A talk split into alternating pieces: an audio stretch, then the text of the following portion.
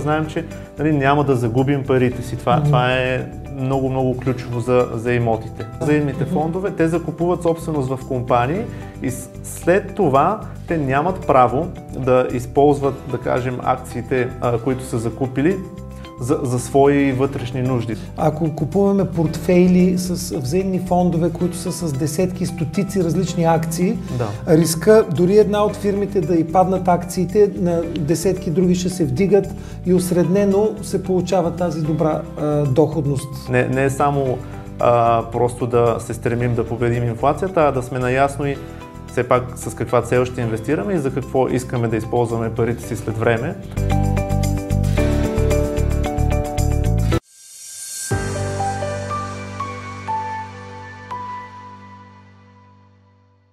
Здравейте, аз съм Деян Василев, а вие гледате епизод 50 на Моите пари ТВ. Наистина кръгъл епизод. А, не мога да се представя кога заснехме първите 49 епизода. А, днеска, по случай този юбилеен епизод, а, сме подготвили интересна тема да инвестирам ли сега?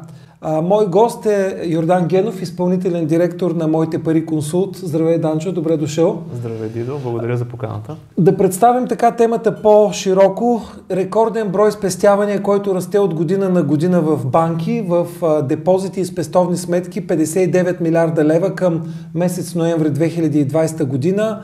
За сметка на това хората, които държат пари в инвестиционни фондове, регистрирани в България, са на стойност 1,7 милиарда лева. Тоест едно съотношение почти едно към 50 за, за това, за, за депозитите.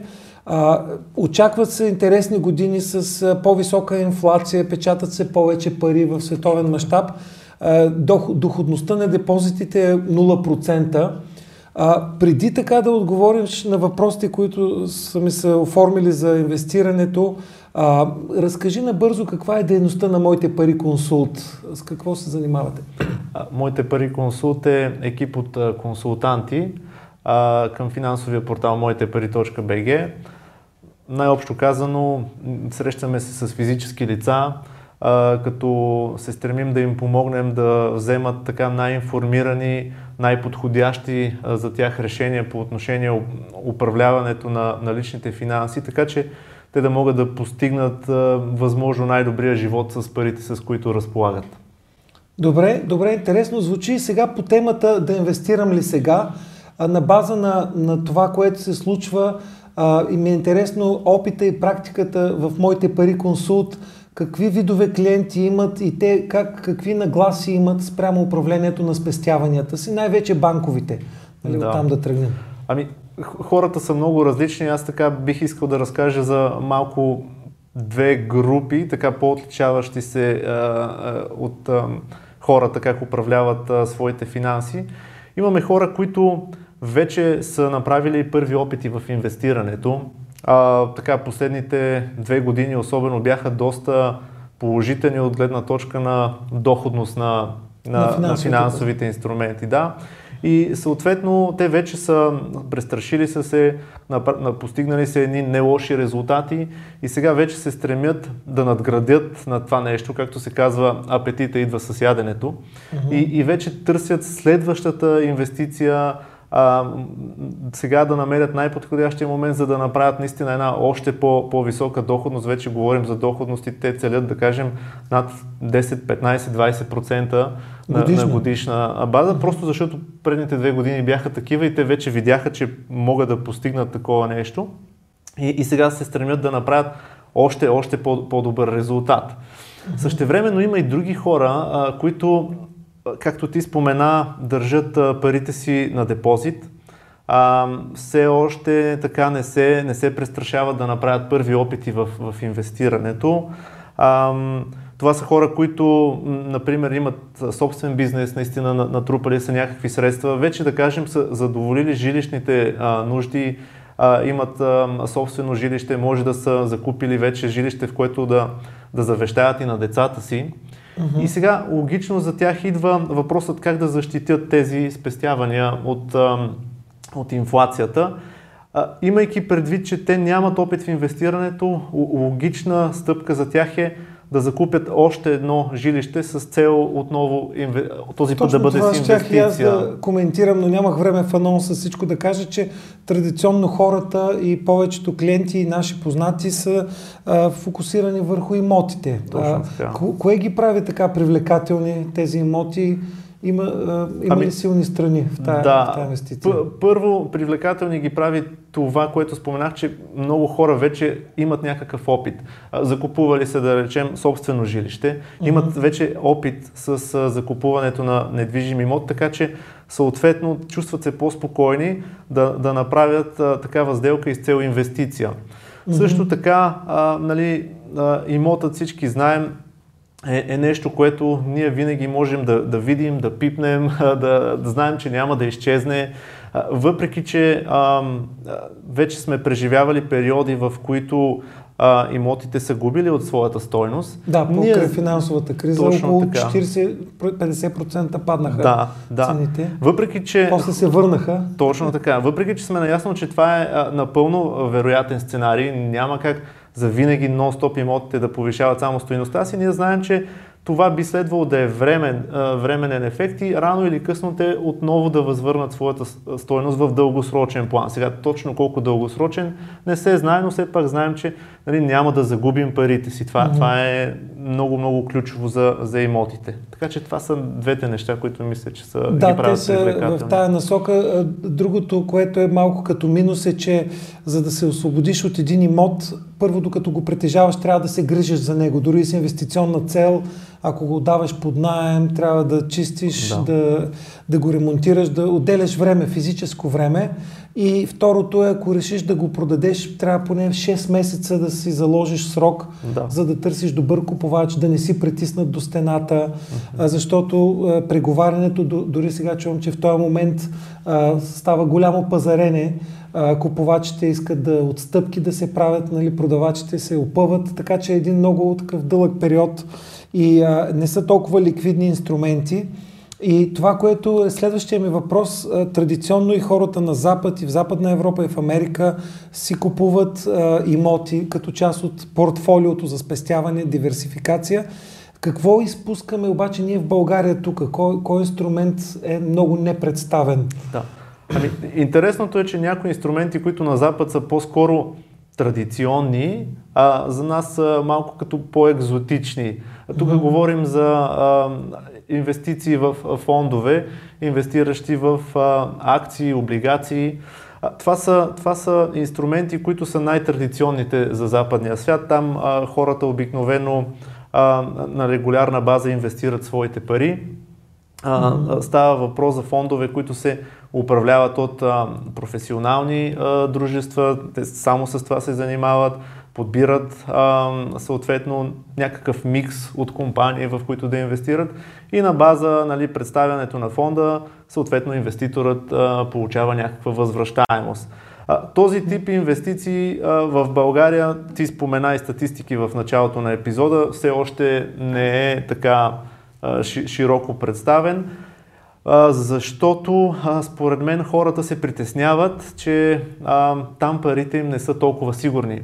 А тук интересното е да кажем, че нещата, които споменахме за недвижимите имоти, uh-huh. за това, че а, макар и да има вероятност да има временен спад на нашите инвестиции и в дългосрочен план би следвало нали, инвестицията да възвърне своята стойност, абсолютно същото нещо въжи и за този тип инвестиции. Там uh-huh. няма как всъщност ние да загубим парите си, ако говорим за дружества, които са лицензирани а, а, от съответните а, институции защото а, са предвидени различни механизми на защита.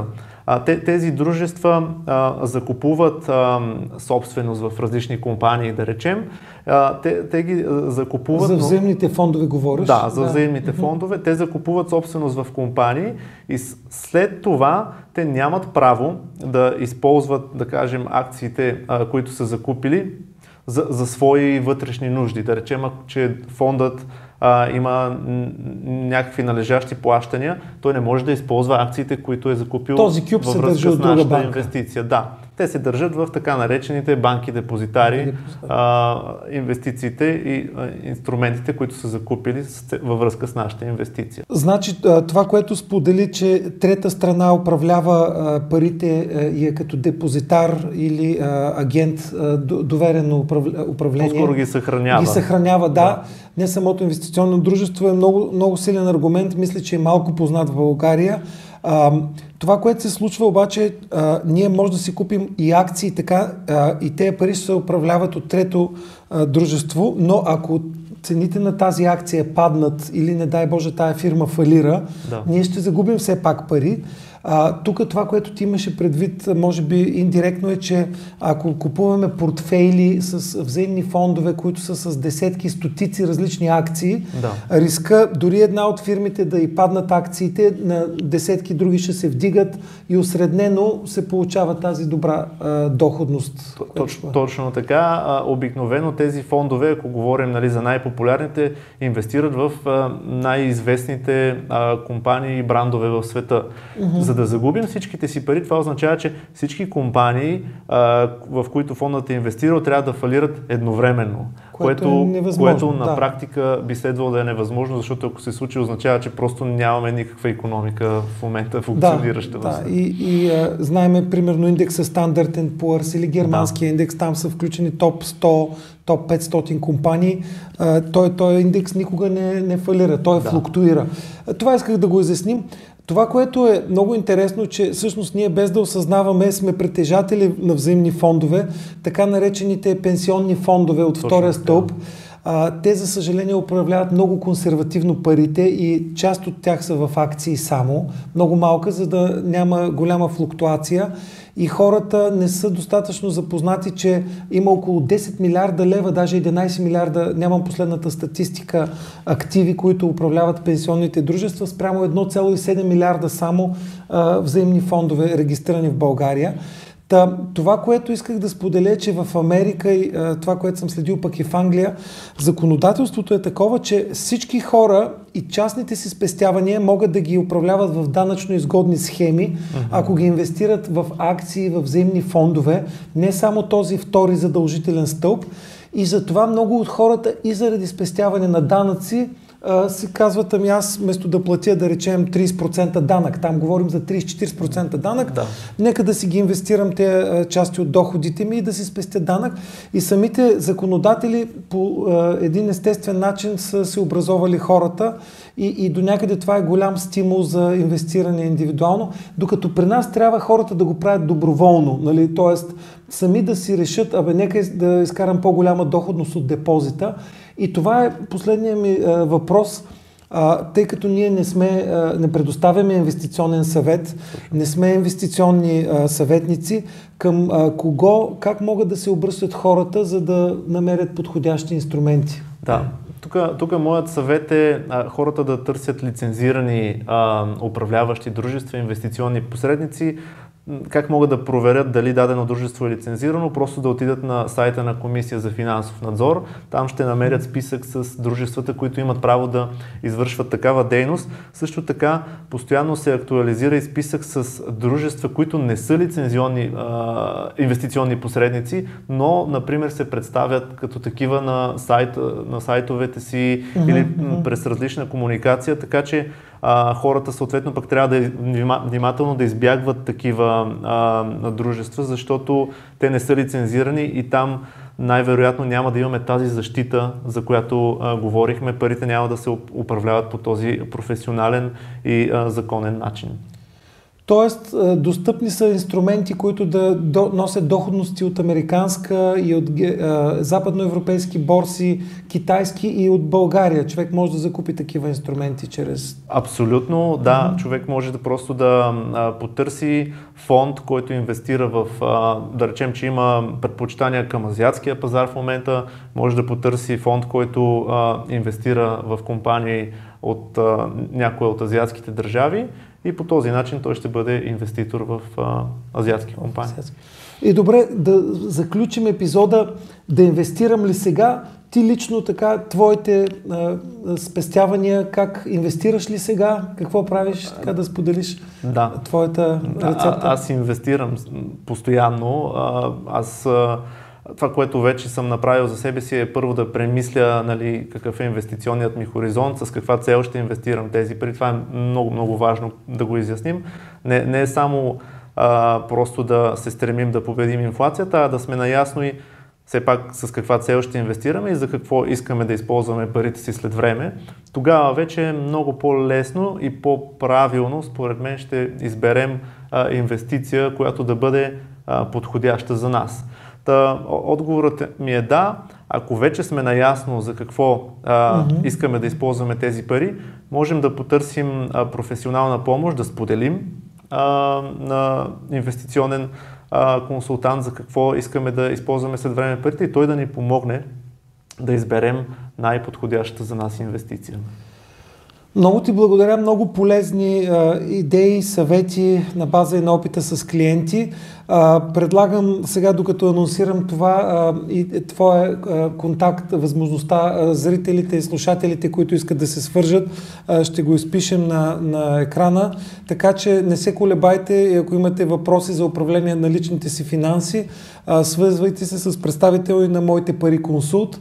Нашата мисия е да ви помагаме да вземате а, образовани и информирани решения за управление на личните си финанси. Това бях аз, Деян Василев, епизод 50 на Моите пари ТВ. Благодаря ви. Ако нашето предаване ви допадна, харесайте ни, последвайте ни, споделете ни, абонирайте се, коментирайте, препоръчайте ни, удумайте ни. Ако нещо много ви вълнува, пишете ни. Ще се видим следващата седмица.